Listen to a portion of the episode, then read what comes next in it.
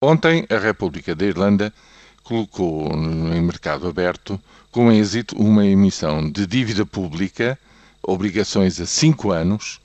no valor de 2.500 milhões de euros, com uma taxa de juro verdadeiramente invejável, 3,31%, que é uma rendibilidade para estas obrigações que se encontra, enfim, em relação ao, àquilo que é publicado diariamente, entre os valores de que pagaria eh, uma, digamos, uma Itália um pouco acima da Itália, mas já abaixo daquilo que a Espanha é chamada a pagar para um, emissões desse tipo, a cinco anos.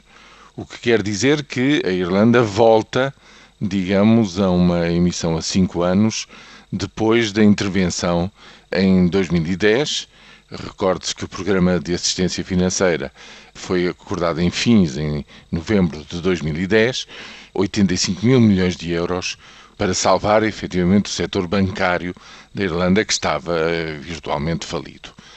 Acontece que a Irlanda, do ponto de vista não só das suas contas públicas, como enfim de toda a sua estrutura económica, vem-se ajustando desde a grande crise em 2008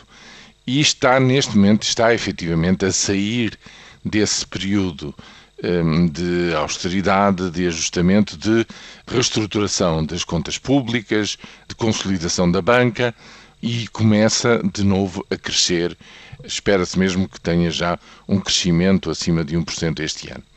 Portanto, isto são boas notícias. De entre os países intervencionados, digamos assim, a Irlanda é aquele que dá mais sinais de estar mais à frente na curva da recuperação, e isso é uma boa notícia, tal como é uma notícia os indicadores de conjuntura subjetivos, o clima dos negócios e o indicador da confiança dos consumidores também apresentarem sinais positivos, tanto na zona euro como na União Europeia em geral. Ainda não se estão em terreno, digamos, que indicie já uma expansão, mas pelo menos estão-se a aproximar desse valor e têm eh, uma evolução positiva nos últimos meses. Ao contrário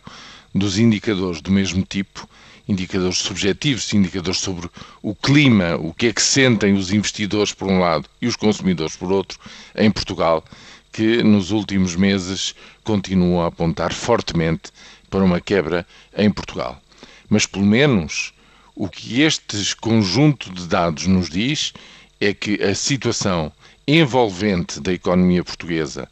com a envolvência e com a importância que tem a União Europeia e a Europa no seu conjunto para a economia nacional, se em 2012 eh, foi mostrando, digamos, dando sinais de crescente paragem, para não dizer mesmo recuo da, da economia europeia, pelo menos já começa a dar sinais de estar a dar a volta e eh, de prometer um 2013 com sentido contrário. Não quer dizer que os resultados sejam muito melhores. Eh, a Alemanha, por exemplo, espera-se que cresça 1%, quando no, no, ano passado terá crescido 0,7%. Outros não, nem tanto. Mas o, o importante é que o sinal na Europa é já para cima, enquanto que, infelizmente, na economia portuguesa o sinal continua virado para baixo.